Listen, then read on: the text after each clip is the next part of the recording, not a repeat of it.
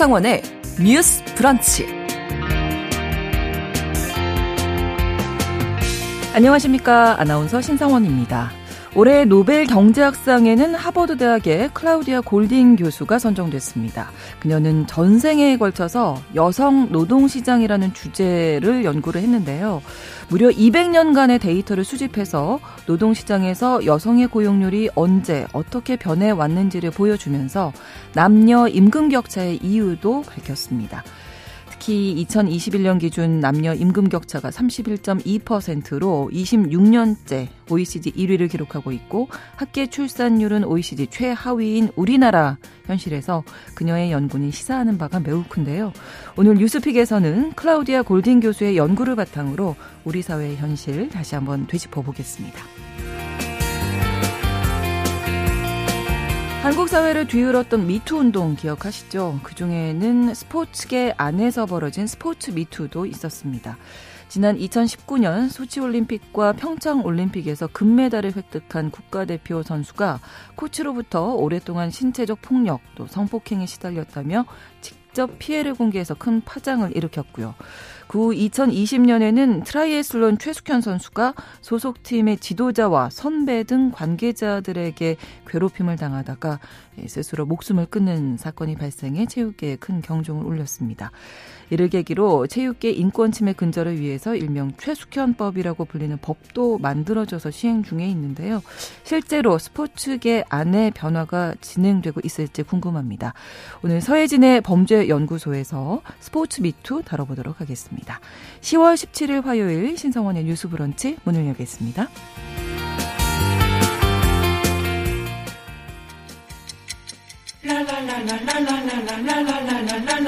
듣고 공감하고 진단합니다.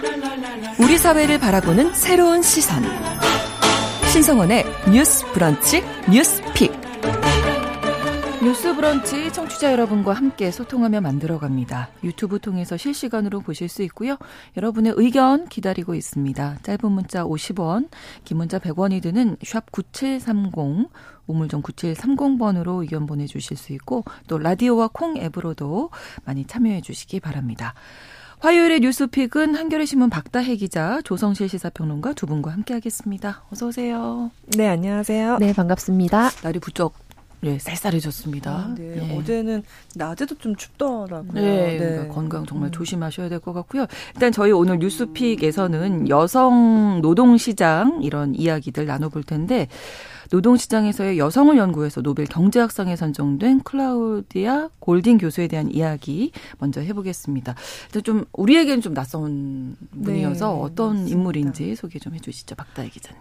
어, 네, 그 제가 지난 시간에 아마 살짝 언급만 음. 하고 넘어갔었는데 한국에 이제 커리어 그리고 가정이라는 책이 번역이 돼 있어요. 네. 근데 조금 이제 짐작을 하다시피 여성들이 왜 성별에 음. 그러니까 임, 성별에 따라 임금의 격차가 차이가 나는가, 여성 노동자들은 어떻게 이 고용률이 달라졌는가 이런 것들을 좀 연구를 해온 분인데 네. 사실 본인 스스로도 그 유리천장을 깼다고 음. 볼수 있을 것 같아요. 그 네. 아까도 소개해 주셨지만 하버 하버드대 최초로 이제 경제학과 여성 경제학과 교수가 어. 됐고요. 그다음에 네. 그 노벨 경제학상도 아마 노벨상 수상자들 리스트를 한번 쫙 보시면 아실 거예요. 여성이 거의 없거든요. 그렇죠. 그 그 소위 말하는 남성의 분야라고 여겨지는 경제학상은 음. 더더욱 그렇고요. 지금까지 이제 여성이 한 두 번 정도 수상한 적이 있는데 모두 공동 수상이었고 음. 여성 경제학자가 단독으로 수상한 건 어. 이번이 처음입니다. 거의 90년 가까운 역사가 아, 있는데도 아, 그래서 네. 아마 이제 본인도 스스로도 경제학을 하는 사람이죠 여성으로서 당연히 이런 음. 고민이 있을 수밖에 없을 것 같아요. 네. 그래서 일단 그 노벨위원회가 왜 이 사람을 노벨 경제학상 수상자로 선정을 했냐라고 그 발표문을 조금 소개를 드리면 네. 이 클라우디아 골딘이라는 학자는 미국에서 이제 200년 동안의 데이터를 수집해서 네. 이 성별에 따른 소득과 고용률이 어떻게 변해왔는지를 이제 데이터를 통해서 음. 보여줬다. 그래서 이 연구로 인해서 어 처음으로 우리가 지금은 예를 들어 엄마가 이제 그러니까 여성이 결혼을 하고 네. 그리고 엄마가 되고 그래서 그런 육아를 하면서 벌어지는 어떤 그 성별 임금 격차가 그렇게 해서 벌어지는 거지라고 당연하게 여기지만 그렇죠. 사실 그 이전에는 왜 이게 벌어지냐에 대한 게 완전히 공백 상태로 남아 있었거든요. 음. 그래서 이런 성별 격차의 근본적인 요인이 뭐고 그럼 여기가 우리가 어떻게 대응을 해야 되는지 이런 거를 좀 역사적으로나 아니면 데이터적으로나 좀 여러모로 밝혀낸 그런 음. 학자입니다. 아마 그 이분에게는 가장 흥미로운 연구 나라가 한국일 거라는 생각이 그러니까요. 들어요. 네, 맞아요. 네, 네. 관심이 많으시지 네, 않을까. 네. 스스로도 이제 아마 여성이기 때문에 이런 음. 연구에 대해서 주제에 대해서 관심이 있었을 더, 것 네. 같고요. 내용을 좀 더 들어가 보면 이제 뭐 경제가 이렇게 발전하고 성장하면서 고용이 증가 여성 고용이 증가할 것이다 이렇게 우리가 다 생각하게 되는데 그게 아니다 이런 얘기를 했더라고요. 네. 그래서 한마디로 일축을 하자면 네. 그 사회적 통념에 음. 대해서 네. 시계열적 분석, 200년이 넘는 시계열적 분석을 통해 그렇지 않다라는 사실을 반증해냈다는 데 의미가 있습니다. 네. 이제 그 뭐 자본주의 사회가 발달해 나가고 또 여성의 교육률이 높아지면서 음. 이전에는 취업하지 못했던 그냥 집에서 집안일을 하는 여성으로 남아있던 여성들이 삶의 질이 점점 더 나아지고 있다라는 게 사실 사회적 통념이었거든요. 네. 그런데 그것은 짧게 50년에서 뭐 100년 정도만을 봤을 때의 이야기이지 음. 이것을 200년 넘게 특히 미국을 중심으로 해서 펼쳐서 봤을 때는 네. 사실 우리가 생각하는 산업화 이전에 가정 안에서 노동력으로서 지금으로 치면 취업을 음. 한 상태의 여성 들이 굉장히 많았다. 그래서 이거를 펼쳐봤을 때는 사실 U자형의 취업률 곡선을 보인다는 것을 증명을 해낸 음, 것이거든요. U자형. 네, 네, 그래서 이제 최초에는 가정과 일터가 분리되지 않았잖아요. 그렇죠. 나가더라도 이 반경 얼마 내에서 사실 음. 이루어졌기 때문에 여성들이 어, 실수요를 감당하는 이제 인력으로서 역할을 하다가 음. 일터와 가정이 분리돼야만 하는 산업화, 공업화 시대를 거치면서 초기에 여성의 취업률이 급격하게 떨어집니다. 음. 그런데 이후에 다시 반등하는 추세를 보이면서 네. 어, 여기에는 여러 가지 요인들이 있는데요. 그 요인들과 함께 맞물려서 대체로 선진국이라고 불리는 지역에서는 음. 여성의 고용률이 점차적으로 증가하는 추세를 보인다. 근데 그럼에도 불구하고 여전히 성별 격차가 취업률 측면 측면에서도 남아 있고 네. 무엇보다 임금 격차에도 여전히 남아 있다라는 부분을 음. 이제 증명을 해낸 겁니다. 음. 그런데 최근에 엄청 요즘에 유행하는 신간 도서가 도둑 맞은 집중력이라는 아, 책이 되게 네, 유행하고 네. 있거든요. 네. 근데 이제 보통 문해력 이슈가 굉장히 뭐 문제가 되면서 아 너무 내가 요즘에 자제력을 잃고 이렇게 온라인 뭐 모바일 폰에 중독이 된 것 같다 이렇게 음. 많은 분들이 개인적인 문제로 치환해서 생각을 하시는데 네. 그 책이 분석해낸 것은 음. 우리는 개인의 의지로 극복하기 어려운 구조적 환경하에 놓여, 놓여 있다. 그래서 음. 이 책임 자체가 사실 사회에도 있고 그래서 그것을 인지한 상태에서 극복해 나가야 된다라는 문제를 지적하고 있어요. 네. 그건 집중력의 문제라면 이거는 여성의 취업률과 여성의 성별 임금 격차가 사실 개인의 역량의 문제, 가정 안에서의 개별적인 선택의 음. 문제가 아니라 사회 구조적인 설계 안에서 그렇게 함수값이 설정돼 있다라는 것을 얘기하는 없다. 겁니다. 아, 예. 사회적으로. 그래서 아무래도 저 같은 경우에도 비슷한 상황을 겪었는데요. 남성과 음. 여성의 취업률 자체도 차이가 있고 네. 동일 직종 내에서도 임금 격차가 있습니다. 그렇죠. 승진 확률도 차이가 있고요. 네. 그래서 그런 것들을 생각했을 때 이제 메리지바 결혼을 했을 때 하나의 장벽이 생기는 거. 음. 그래서 이거를 일러스트 같은 걸로 표현을 하는데 남녀가 음. 같이 교육을 받으면서 네. 동일하게 걷다가 네. 결혼하지 않은 남녀는 그대로 그 선상을 걸어갑니다. 아. 그런데 소득 자체에서 결혼한 여성은 특히 이렇게 어떻게 보면 매놀 같은 데 빠지는 아, 그런 떨어져요? 형태로 일러스트를 음. 표현을 했거든요.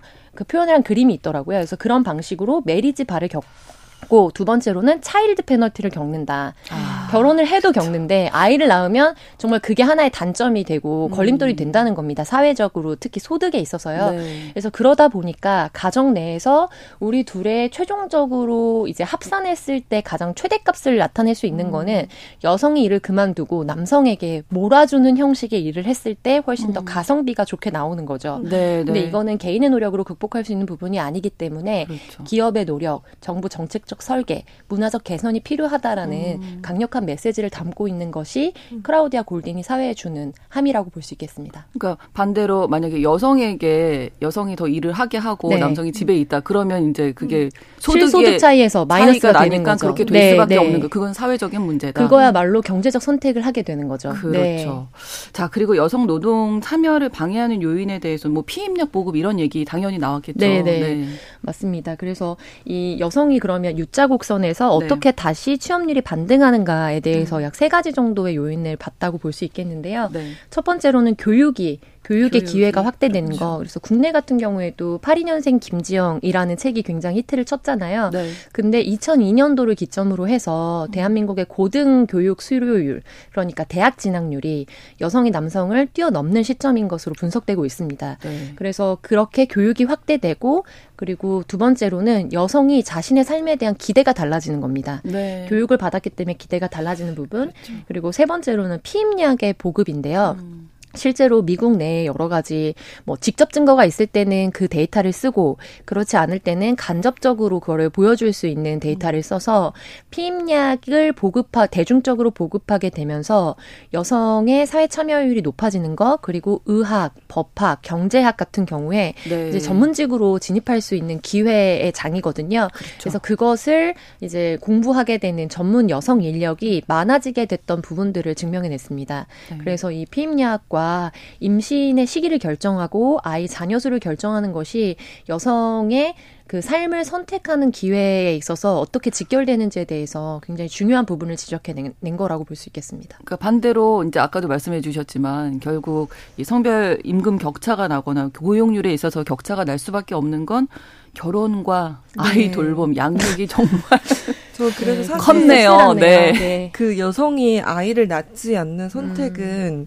정말 그 소위 말하는 경제학자들이 음. 말하는 굉장히 합리적인 음. 선택이거든요. 음. 네. 그런 점은 참 같이 네. 고려가 되면 좋을 텐데 저출생 음. 대책을 논의할 때. 네, 그렇습니다. 성별 임금 격차 나는 이유 조금 더 말씀해 주실까요? 네, 그 네. 사실 아까 그 평론가님께서 말씀해 주신 대로 평론가님 예전에 계셨던 국회가 정말 네. 이 남녀 고용률의 그 격차를 가장 잘 네, 보여주는 네, 직장이거든요. 왜냐면은 음. 국회 보좌진이 있고 아마 구 9급부터 네, 한 맞아요. 3급까지 네. 쭉 보좌관까지 네. 있을 텐데 그 9급, 8급 주로 이제 행정 담당하시는 분들은 여성분들이 꽤 계세요. 그러니까 절반은 안 될 것 같긴 한데 그래도 꽤 계시거든요. 근데 이제 그게 정말 이 국회에서 오랫동안 살아남아서 전문적인 정말 역량을 인정받는 한 보좌관 정도의 직급을 가면 그 정말 급수가 올라갈 때마다 여성의 수가 확확확 줄거든요. 네. 근데 이런 이런 직장이 아마 보편적일 거예요. 이제 음. 직급이 올라가고 그 연차가 쌓이면 서 여성의 수가 줄어드는 직장이 굉장히 한국에서도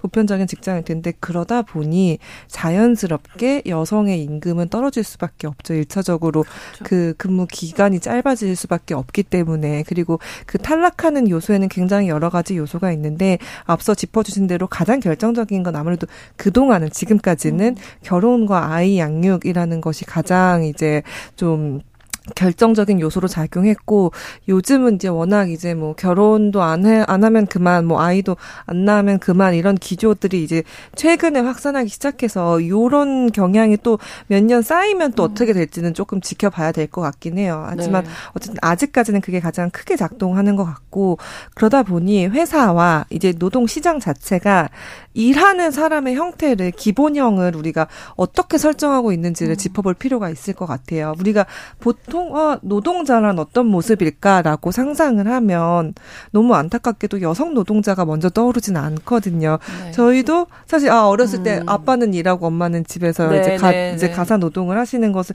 너무 자연스럽게 떠오르는 음. 세대가 아직 여기 있기 때문에 더더욱 그럴 텐데 회사 역시도 사실은 가능한 장시간 근무할 수 있는 남성 노동자를 사실 선호할 수밖에 없는 거고 뭔가 변화가 없는 그렇죠 네. 그런 그런 뭔가 이 집안 사실 그러면 안 되지만 음. 가사 노동이라는 이 변수에서 제외된다고 생각하는 네. 그러니까 일에 온전히 집중할 수 있을 거라고 생각하는 이 남성 노동자라는 거를 이제 기본형으로 하다 보니 회사가 당연히 저희가 여기서도 채용 차별 이슈를 굉장히 많이 다뤘지만 그런 사람들이 계속 그냥 채용하고 싶어 하는 거예요. 그러니까 음. 선호할 수밖에 없는 거예요. 그리고 이제 이 클라우디아 골딘이 또 집었던 굉장히 중요한 용어 중에 하나가 탐욕적인 직장이라는 음. 단어를 사용해요. 음, 이게 네. 뭐, 무슨 뜻이냐라고 하면은 소위 말하는 현대에서 네. 고소득을 올리는 직장들이 아. 보통은 뭐 컨설팅, 회계, 금융업뿐만이 아, 네. 아니라 뭐 법조계, 의사, 의사 다 마찬가지고 그렇죠. 노동 시간이 굉장히 긴 직업들이에요. 네. 이 사람들이 노동 시간이 굉장히 길고 사실 언제든 좀 부를 때 그러니까 변수들을 음. 계속 계속 대응할 수 있어야 음. 되고 어쨌든 가정보다는 조금 더 일에 집중할 수 있는 노동자의 모습을 원하는데 여성 노동자는 이제 그걸 하기에 적절하지 않다고 판단을 그렇죠. 하는 거죠. 요 판단의 기저 아래는 음. 당연히 가사 노동과 양육은 여성이 전담해야 한다는 어떤 그 성별 고정관념과 편견과 지금까지 해왔던 그런 관행들이 음. 작용을 하고 있는 거고. 그러니까 이게 악순환인 거예요. 요거를 담당할 사람은 여성이지. 그럼 여성은 일에 집중을 잘 못하겠지. 음. 그러면은 역시 우리가 회사 입장에서 뭔가 안정적으로 우리가 인력을 구, 인력을 고용하고 이제 좀 운용을 하려면은 음. 남성을 뽑는 게 더 낫지 하면서 계속해서 이렇게 그 악순환이 벌어지고 있는 거거든요. 음. 그래서 사실 최근에 굉장히 이제 특히 여성계나 아니면 사실 경제학적으로도 여성 노동자들이 계속해서 이 탈락하는 거는 그 경제 성장에도 결국엔 영향을 미칠 그렇죠. 수밖에 없기 때문에 네. 이런 얘기가 많이 나오기도 해요. 우리가 이제 직장에서 일하는 노동자가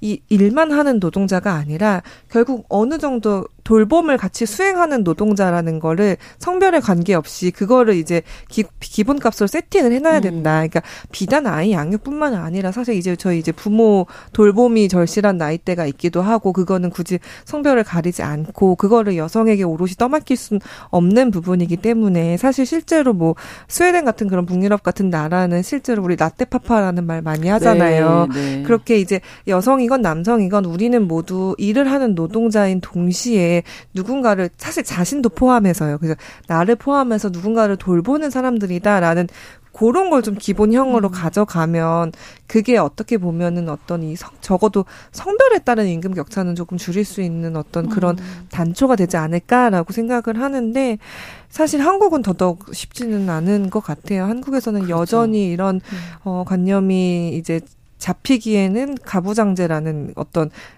여전히 남성은 일하고 여성은 가사를 음. 뒷받침한다라는 게 굉장히 강하게 아직 작동하고 있는 나라고 네. 여전히 일부 대기업에서는 조금씩 남성 육아휴직이 늘어나고 있다고는 하나 그건 정말 소수고 음. 많은 중견기업 중소기업 그리고 이제 지역으로 갈수록 굉장히 격차가 심하기 때문에 그렇죠. 그게 결국 아마 한국의 성별 임금 격차 원인의 많은 부분을 차지하지 않을까 그런 생각이 듭니다. 그러니까 어떻게 네. 보면 이 골딩 교수도 첫 단독 수상이라고 하셨잖아요. 네. 예. 노벨 경제학 여성으로서 네. 네. 네. 여성으로서는 네, 네. 근데 경제학자분들이 대부분 그러면 이제 남성분들이셔서 네. 이 문제에 별로 이렇게 관심이 없으셨을 수도 있고 뭐 알고 있지만 굳이 내가 연구까지 할 필요가 네, 있겠나. 네. 그래서 의미가 있지 않나 그런 생각이 네, 듭니다. 그래서 실제로 그런 평가를 네, 받고 네. 있고요.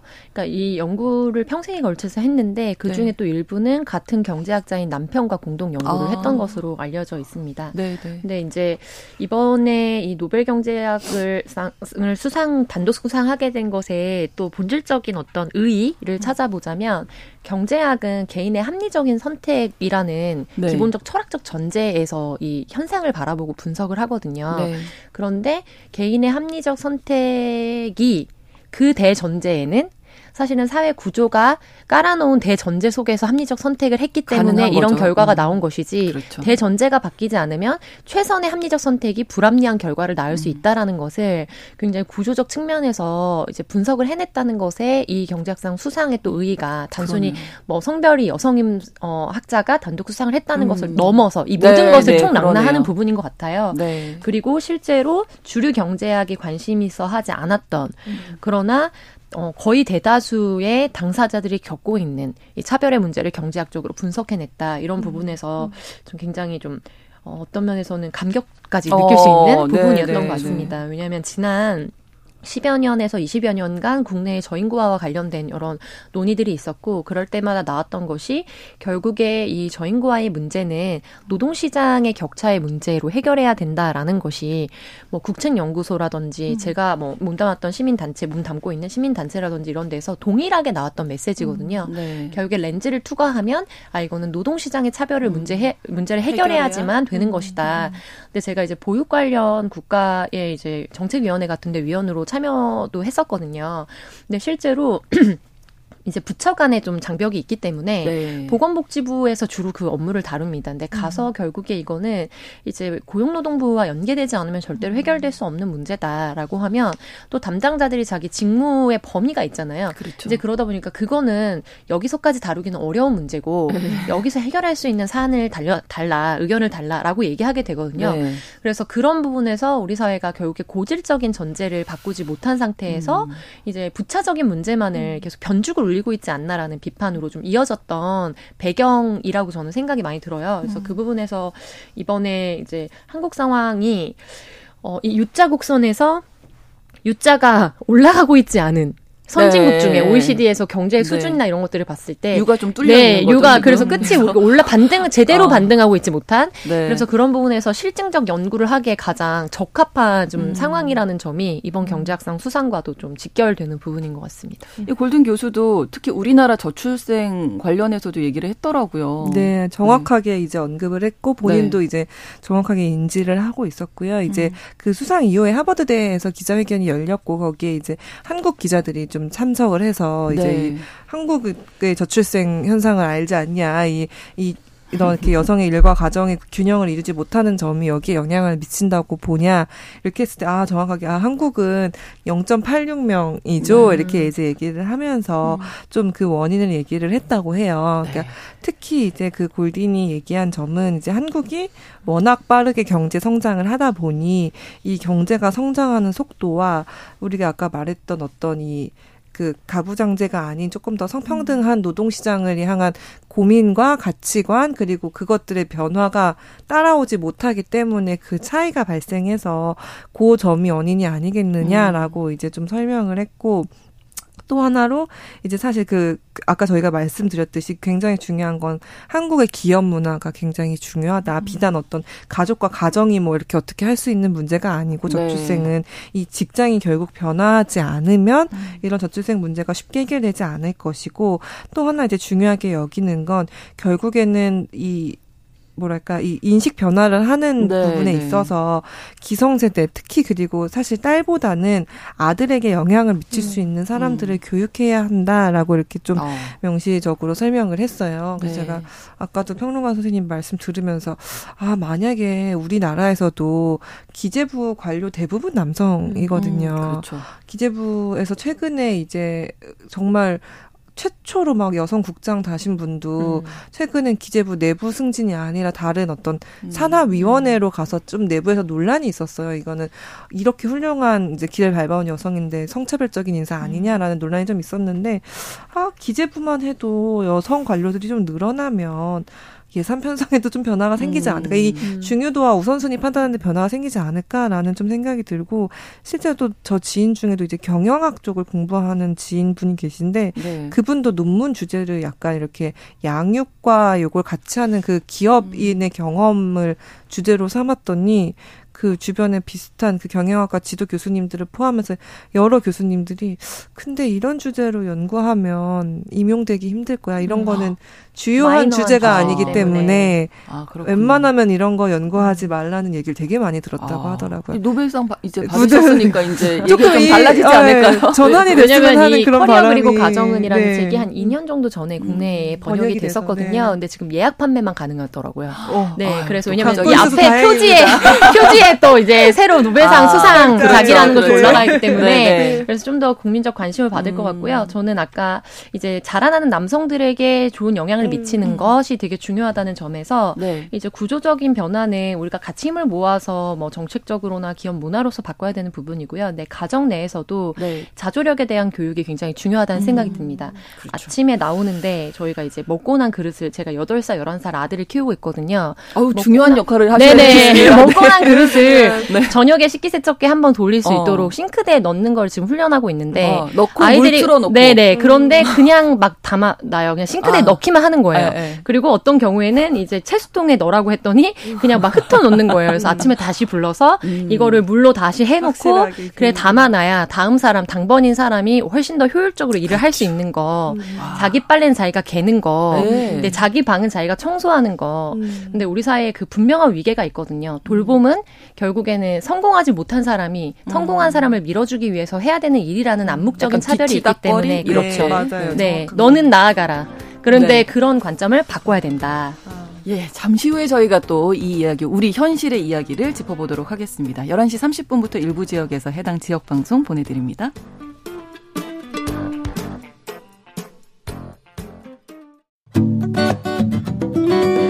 여러분은 지금 KBS 1라디오 신성원의 뉴스 브런치를 함께하고 계십니다.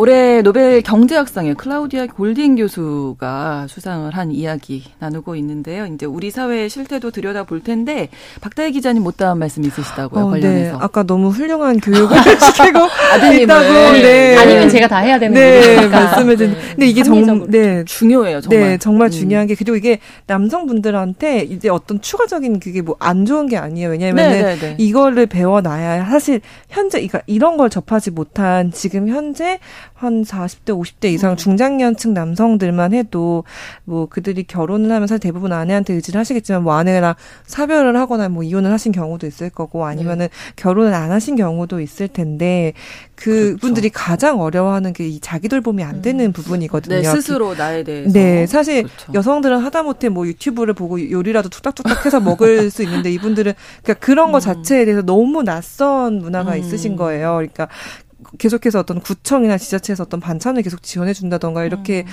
되는데 사실 그게 결국에는 그 남성분들의 고독사 비율이 훨씬 높은 원인으로 음. 가기도 하거든요. 네. 그리고 또 하나는 사실 그 특히 젊은 남성분들은 어떤 이런 가부장제를 벗어나고 이런 게 본인들한테 혹시 이 추가적인 부담이 되거나 음. 이러지 않나라고 생각하시는 경우가 많을 텐데 그게 아니고 그러니까 이렇게 사실 성평등한 노동 시장이 이뤄지고 성별 임금 격차가 줄어들수록 소위 말하는 음. 왜 결혼에 부분에서 남성이 더 많이 부담해야 돼? 이런 질문을 던지기 어려워지거든요. 그러니까 그러면 던질 필요가 없어지는 그렇죠. 거예요. 사실은 그동안에 여성들이 비슷해지고. 정말 많이 부담을 졌답니다. 예, 예, 예, 약간 그래서 맞습니다. 그래서 약간 그게 나한테 손해가 아니라는 거를 남성분들이 좀 잘 인지하는 것도 음. 필요할 것 같아요. 네. 네. 그러니까 저희가 그 그간에 뭐 우리나라 성별 임금 격차 OECD 국가 중에서 음. 1위다 뭐 많은 이야기 나눴습니다. 여성들의 일자리가 좀 음, 저임금이고 불안정한 경우가 많다 이런 얘기도 많이 나눴는데 최근에 그 의미 있는 판정이 있어서 이 얘기를 나눠보려고요. 육아휴직에서 복귀한 직원을 승진해서 탈락시킨 사업주에게 처음으로 중앙노동위원회가 시정명령을 내렸는데 이게 그 제도가 생긴 거죠. 음, 네. 제가 네. 네네. 아, 네, 기자님. 맞습니다. 이게 처음으로 이제 이런 판결이 나와서 진짜 의미 있다고 말씀을 드릴 수 있는데요. 네. 이게 지난해 5월에 남녀 고용 평등법이 이제 개정이 됐어요. 네. 그래서 이렇게 성차별을 당한 근로자가 이제 노동위원회에 시정을 신청할 수 있게 한 고용상 성차별 시정 제도라는 게 도입이 됐고 네. 그 말씀하신 판결이 요 제도가 도입된 뒤에 처음으로 이제 시정 명령 음. 판정이 나온 거예요. 네. 그래서 이제 말씀하신 대로 중앙노동위원회가 육아휴직에서 복귀한 직원은 어 너는 승진의 대상자가 아니야라고 음. 이제 사업주가 이제 판단을 했는데 그거에 대해서 아 이거는 명백한 남녀차별 행위다. 그러니까 요거를 어 시정하여라라고 이제 명확하게 판단을 내린 첫 의미 있는 네. 사례입니다. 그 네. 이유가 어떤 건가요, 구체적으로? 네, 구체적으로 보면은 해당 이제 직군에서 일하고 있는 여성 노동자와 남성 노동자의 비율이 네. 이제 남성이 더 2.5배 정도 많은데도 불구하고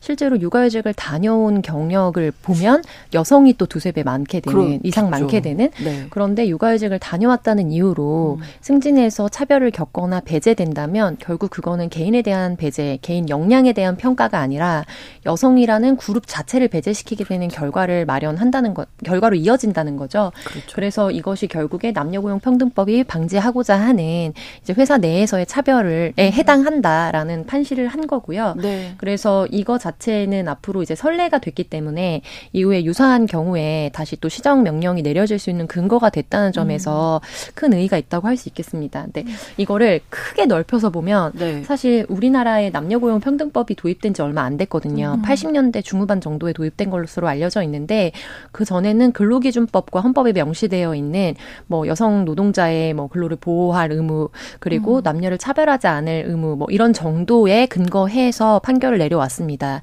그런데 이제 공사 중에 하나였던 예전 예전에 전화 조 교환원이라는 네, 직군이 네. 있었잖아요. 맞아요. 근데 전화 교환원의 경우에 이제 남성보다 12년 정도 정년이 빨랐거든요. 아. 그런데 한 공사 내에 전화 교환 수라는 직종이 있고 다른 또 직종이 있을 거잖아요. 근데 타 직종보다 전화 교환 수라는 특성 때문에 사실은 12년을 이제 짧게 잡은 거다라고 음. 사측에서는 주장을 했고 거기에 처음 소송을 걸었던 여성 노동자가 있었습니다. 네. 그래서 1심, 2심까지는 사측의 손을 들어줬거든요. 그런데 대법원에서 결국 전화 교환 수 직종에서 일하는 사람들이 대다수가 여성인데 네. 명확한 근거 없이 이렇게 여성이 음. 다수인 직종을 이렇게 정년을 짧게 설정한 것은 결과적으로 여성 노동자를 직장에서 배제하는 결과를 음. 낳기 때문에 이제 불합리하다라는 최종 판결이 나왔고 네. 그거를 더 구체적으로 판시하기 위해서 제정된 법이 남녀고용 평등법입니다. 그렇군요. 그래서 그런 맥락과 이제 함께 봤을 때 음. 우리 사회가 여전히 이제 성별 임금 격차도 남성이 평균 100만 원을 벌 때 여성이 70만 원 정도밖에 벌지 못하거든요. 네. 근데 이제 그러면 그 근거로 여성이 소득이 낮은 직종에 근무하거나 직급 자체가 낮기 때문에 때문이다라고 주장하시는 경우도 있는데 물론 그 부분도 반영이 됩니다만 같은 대학을 나와서 비슷한 직종에서 일하는 여성과 남성의 소득을 비교했을 때도 네. 실제로 동일 직무 기준 성별 임금 격차가 20% 정도 나고 있습니다. 이거는 우리 국내 자료가 아니고요. 영국 과학 저널 네이처 인간 행동이라는 자료에 따른 거고요. 그래서 이제 국제적 표준 기준에 맞춰 봤을 음. 때 국내 여전히 여성이 채용 단계에서 차별을 겪고 네. 승진 단계에서 차별을 겪고 겨, 임금 인상 률에서 차별을 겪는다. 그래서 이 부분과 관련해서 이 중노위에서 지금 내린 판결은 이제 결과적으로 case by case라고 하죠. 그러니까 사안별로의 시정을 만들어낼 수 있다라는 점에서 음. 좀 굉장히 실효적 의미를 갖는다고 볼수 음. 있겠습니다. 그렇습니다. 어쨌든 이야기를 이제 쭉 나누다 보니까 앞서서 클라우디아 골딘 교수님이 네. 이제 뭐, 어, 결혼, 양육, 음. 뭐 육아휴직 이런 것들이 결국은, 음. 어, 어, 이렇게 어떤 격차를 만들어낸다 이런 네, 이야기를 네, 한 네. 건데 우리나라 저출생 문제하고는 너무나 연관이 깊어서 네. 네. 가장 중요한 네. 얘기 중에 있는데 또 하나 이제 짚어볼 만한 게 그 육아휴직 급여에 대해서도 얘기할 수 있을 것 같아요. 네. 그러니까 한국도 이제 아이 저출생이 우리가 너무 심각하구나 하니까 음. 조금씩 늘려가려고는 하는데 보통 이제 육아휴직을 했을 때 이게 기존에 휴직을 하지 않았을 때 소득을 어느 정도 대체할 수 있느냐 그 소득 대체율이 한국 같은 경우는 40%대거든요. 한 음. 44.6% 정도 되는데 사실 사실 거의 한 OECD 국가 중에 한 27개국이 이 제도를 운영을 하면 그 중에 17번째로 사실 높지 않아요. 그리고 우리가 어떤 이런 매일 그 정부에서 얘기하는 어떤 이 절박함에 비하면 더더욱 사실은 높지 않고 이 대체되는 소득이 너무 낮다 보니까 이런 거예요. 그러니까 이미 기존에도 남성이 더 높은 경우가 많기 때문에 기왕에 그러면은 희생할 수 있는 건 여성으로 하자라고 해서 그 아까 처음에 말한 저희 그 악순환이 시작되는 그 길이 네. 그렇게 시작이 되고 그래서 이 소득 대체를 높여야 한다는 얘기들도 좀 계속 음. 나오기는 해요. 정말 사실 뭐 에스토니아, 슬로베니아, 칠레 같은 나라도 100%고 거의 70% 이상 되는 나라들도 몇 개 더 있거든요. 근데 그래서 이 소득 대체를 조금 더 높여주면 남성이 그 본인이 조금 더 임금을 많이 버는데 그거를 그만두는 거에 대한 어떤 부담을 좀 줄일 수 있는 면이 음. 있기는 하겠죠. 그리고 또 하나는 사실 이미 이 소득에 따라서 월급이 한 210만 원 밑으로 받으시는 분들은 육아휴직을 거의 쓸 수가 없거든요. 음. 왜냐하면 그러면은 생계가 유지가 안 되는 경우가 많다 음. 보니까 그래서 이제 그런 점을 좀 유의할 필요도 있고 아까 또 말씀하신 예전에 이런 다큐가 화제가 된 적이 있어요. 그 똑같은 대학교에 똑같은 학과를 음. 나온 학생들이 한 10년 후, 20년 후 어떻게 살고 음, 있나 아. 이렇게 이거를 추적해간 다큐멘터리였는데 네. 보니 이제 여성들은 대부분 이제 직업이 없는 가정주부가 됐거나 이게 한 번 사실 아무리 고학력자라도 특히 한국처럼 모두가 사실 대졸을 거의 사실상 많은 분들이 대학교를 졸업하는 경우에는 네. 그한 번이 탈락 노동시장에 탈락하는 순간 재진입하기가 너무 어려운 거예요. 그 내가 재진입을 할 때 내가 이전에 갖고 있던 것과 비슷한 형태의 비슷한 임금을 받는 그 일자리로 진입하기가 굉장히 어렵기 때문에 계속해서 악순환이 발생하는 음. 거라서 이 지점도 좀 염두에 둘 필요가 있을 것 같습니다. 네. 그 클라우디오 골든 교수도 사회적인 인식, 제도적인 변화가 필요하다 이런 이야기를 했는데 우리 정부의 정책, 뭐 제도 같은 것들 또 많이 바뀔 부분이 있겠죠. 네. 네. 저는 이제 국내에서 복지제도의 사회적 편차를 줄여야 된다라고 음. 말씀드리고 싶은데요. 네. 이제 실, 실급여에 대해서, 그러니까 육아휴직을 했을 때 받게 되는 수당이나 이런 부분들이 이제 상한선이 있었던 게 문제가 됐습니다. 음. 그런데 저는 그것도 못지않게 문제지만 역으로 이제 중위소득 미만의 소득을 갖고 있는 맞벌이 부부에게 있어서 뭐 80% 70%를 보존하면서 실제로 마이너스가 10만 원, 20만 원씩 생긴다는 거는 엄청나게 큰 돈이 되는 거거든요. 그런데 우리 사회가 이제 아무래도 대기업과 공공기관의 육아 복지가 계속 늘어나는 한편 그렇지 않은 중소기업이나 5인 미만 사업장 같은 경우에는 전혀 어떻게 보면 사각지대처럼 방치되는 그 사회적 양극화가 계속되어 왔어요. 네. 그래서 그런 측면에서 예를 들면 이제 어떤 클러스터를 형성해서 육아휴직 대체 인력을 사실 개, 개인적으로 회사에서 이제 뭐 대체할 수 없으면 음. 그거를 회사 차원에서 인력을 고용하고 음. 뭐 지원금을 주는 형식이 음. 아니라 네. 정부에서 그런 뱅크 형식을 좀 지원해 준다든지 이런 방식으로 음. 꾸준하게 그 격차를 줄여줘야 사실은 아이를 낳고자 하는 의지가 있는 가정에서 선택지로 출산을 선택할 수 있다. 네, 네, 네. 근데 이제 그런 부분에 있어서 좀 그림의 떡처럼 느껴지게 되는 제도가 좀 많이 도입되는 부분도 안타까운 부분입니다. 그렇습니다. 네. 박다혜 기자님 마무리 말씀. 아, 네. 저도 이제 말씀하신 것 중에 되게 동감하는 게 제가 요즘 들어 감지하는 음. 어떤 사회적 분위기 중에 음. 하나는 네. 사실 미혼 비혼이 또 늘면서 그 사실 기존에 이제 기혼 여, 결혼을 하고 특히 이제 육아휴직을 가는 여성과의 갈등도 벌어지더라고요. 네, 왜냐면은 네 사내에서 음. 왜냐면은 누군가 육아휴직을 가면 그 대체 근무를 사실 떠안게 되거든요. 네. 그러니까 사실 회사에서 정부에서 이 대체 인력 그리고 그런 걸 조금 더 이제 더 거기에 투자를 하고 음. 아까 말씀하신 말씀드린 그 육아 때 그 소득과 그러니까 그거 그거는 물론이고 이런 좀 아마 미혼 비혼 여성과의 차별을 줄이는 방안도 이런 육아휴직이나 혹은 이제 여성의 이제 뭐 결혼과 양육에 대한 어떤 이런 모든적인 사회적인 논의들이 저항 없이 좀 연착륙할 수 있게 음. 만드는 거 아닐까 약간 그런 생각이 듭니다. 네, 전체적인 인식, 제도 변화가 필요하다 이런 말씀으로 마무리하겠습니다. 화요일의 뉴스픽 한겨레 신문 박다혜 기자, 조성실 시사평론가 두 분과 함께했습니다. 고맙습니다. 네, 감사합니다. 수고하셨습니다. 신성원의 뉴스 브런치는 여러분과 함께합니다. 짧은 문자 50원, 긴 문자 100원이들은 샵 9730. 무료인 콩앱과 일라디오 유튜브를 통해 참여해주세요.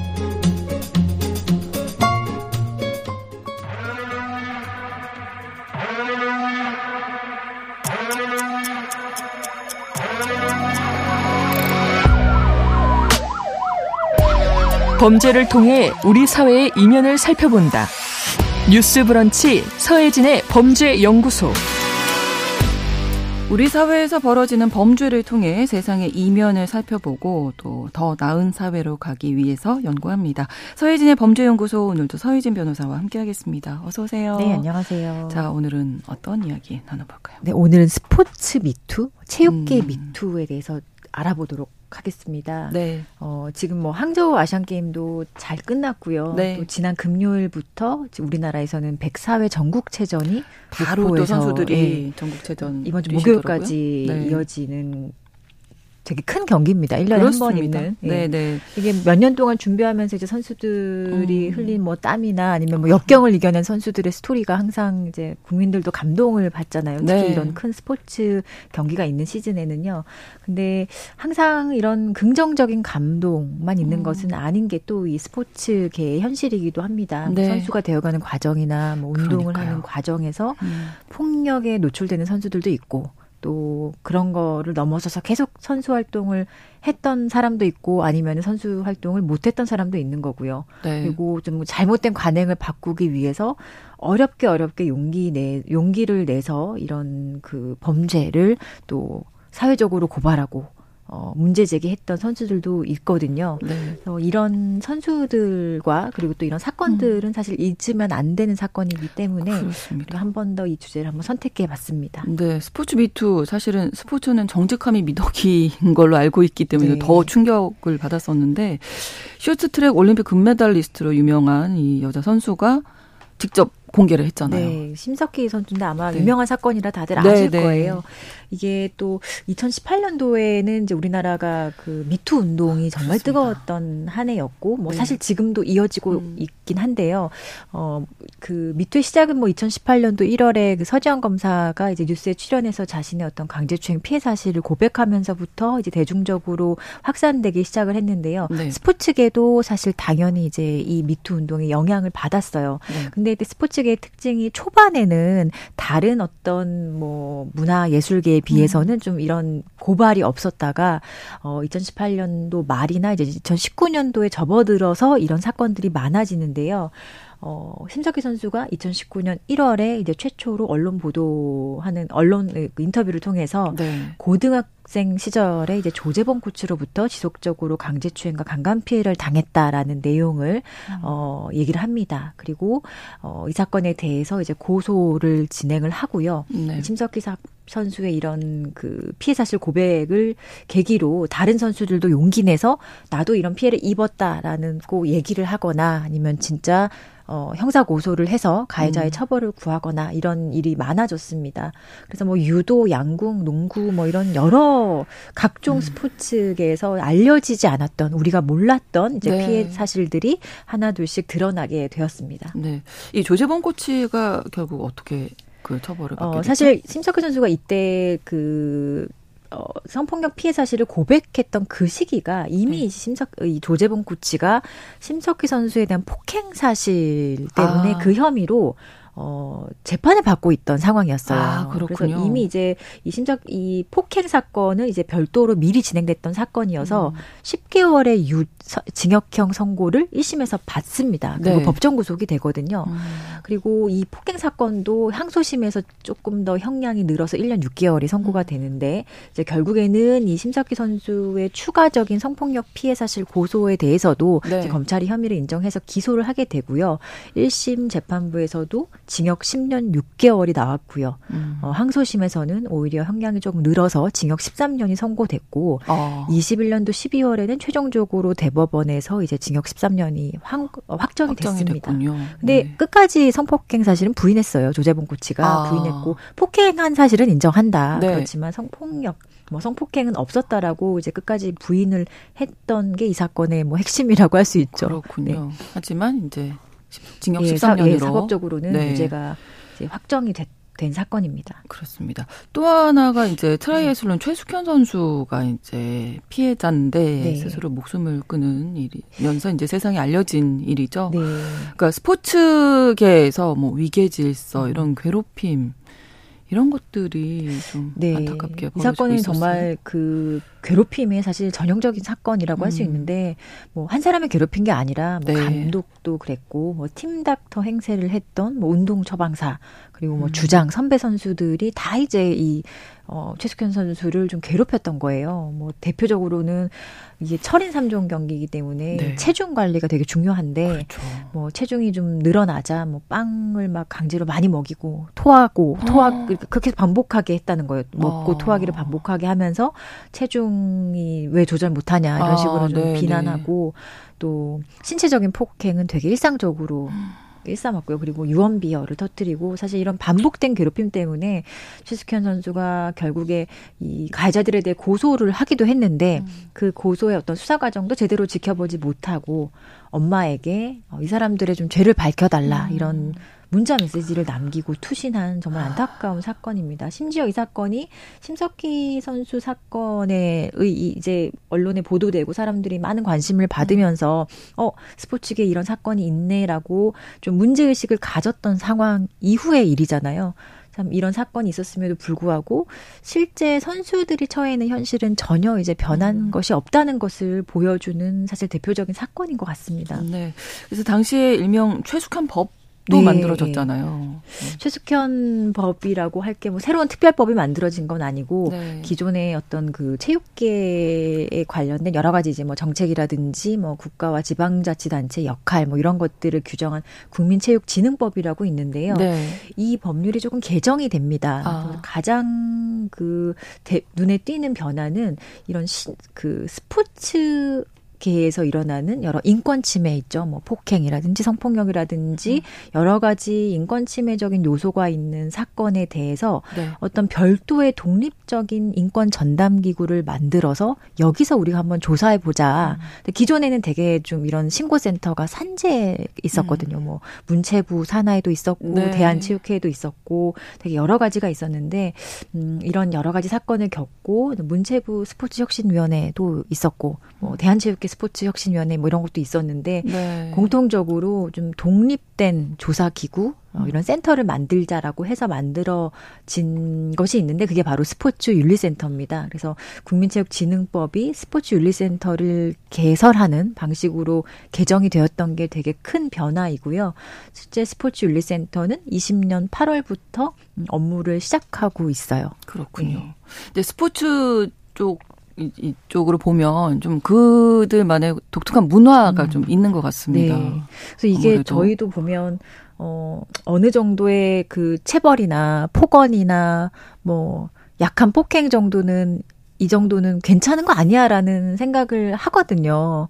그래서 근데 이게 과연 어디까지가 음. 괜찮을지에 대한 기준이 네. 참 사람마다 다르기도 하고 어 어떤 코치냐 아니면 어떤 음. 선수냐에 따라서 너무 기준이 사실 다른 거예요. 네. 그리고 폭력을 받아들이는 감수성이 사람마다 다 음. 다른데 네. 어 누군가가 정해준 잘못된 기준에 맞춘다고 하면 사실 또 너무나 거기에서 좀 부당 부당하게 생각하는 사람들은 음. 사실 운동 이어갈 수 없거든요. 그렇죠. 그래서 이런 사실 좀 명확한 기준이라든지 어떤 스포츠 업계에서 뭐 지도자의 역할 이런 거에 음. 대해서 우리가 너무 좀 관심이 없었던 것도 있거든요. 음. 그저 성적을 잘 내는 것이 아, 이제 이 그렇죠. 스포츠인들이 반드시 해야 될 것이다. 물론 네. 스포츠 정신도 중요하지만 음. 사실 우리는 엘리트 스포츠를 육성해 왔기 때문에 가장 중요한 음. 것은 올림픽에서. 내는 음. 메달 그렇죠. 색깔 거기에만 관심이 있어서 이런 일이 일을 사실상 알고도 방치한 면이 큽니다. 네. 그리고 이게 어린 시절부터 이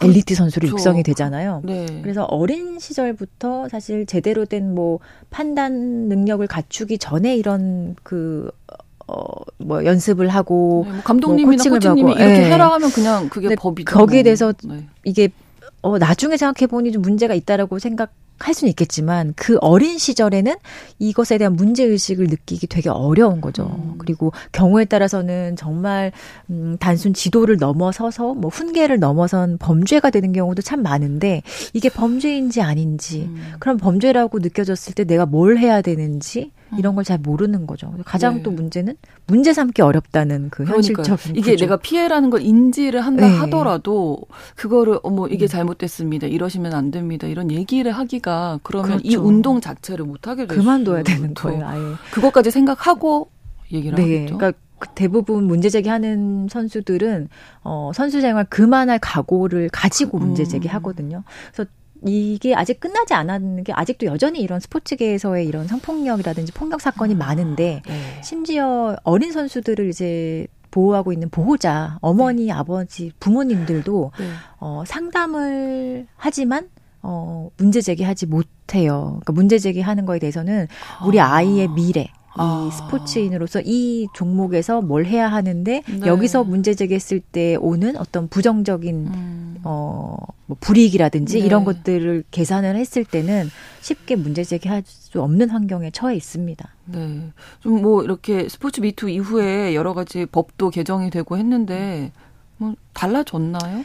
어, 근데 체감하는 거 뭐 이런 센터 만들어지고 법률 개정한 건 사실 눈에 보이는 변화이긴 한데 네. 뭐 실제 선수들이 느끼는 그런 변화는 그렇게 크지 않은 것 같아요. 음. 뭐 어, 최숙현 사건 이후로 정말 이게 대대적으로 좀 뜯어 고쳐야 한다라는 여론이 좀 컸었고 그렇죠. 그 이후로 정말 얼마나 변화했는지 그 다음 해에 그 문체부가 어, 실업팀 선수를 대상으로 그 인권침해 실태 조사를 한번 해봤는데 거의 한 9,400여 명이 그 응답자였거든요. 네. 근데 응답자 다섯 명 중 한 명은 뭐 과거보다 인권 침해가 줄은 준 것 같진 않다. 음. 그리고 어 지금 충분한 어떤 제도적인 장치가 마련됐냐라는 답변에 42%가 충분하지 않다라고 답을 한 것을 보면 네. 그렇게 어 뭐 대단한 변화라든지 아니면은 변화의 변화를 체감하는 그 정도는 상당히 낮은 걸로 보여집니다. 음, 네. 안타깝네요. 모든 분들이 뭐 그렇지는 않겠지만 당연히 이제 예방을 위해서 우리가 함께 노력을 해야 할 것 같습니다. 네. 인식도 그렇고. 오늘은 서희진의 범죄연구소에서 스포츠계에서 폭로된 미투를 정리해 드렸습니다. 서희진의 범죄연구소 서희진 변호사와 함께했습니다. 고맙습니다. 네, 감사합니다. 오늘 마치면서 윤도현의 가을 우체국 앞에서 들려드리겠습니다. 뉴스브런치 화요일 순서 마치고요. 저는 내일 오전 11시 5분에 다시 오겠습니다. 고맙습니다.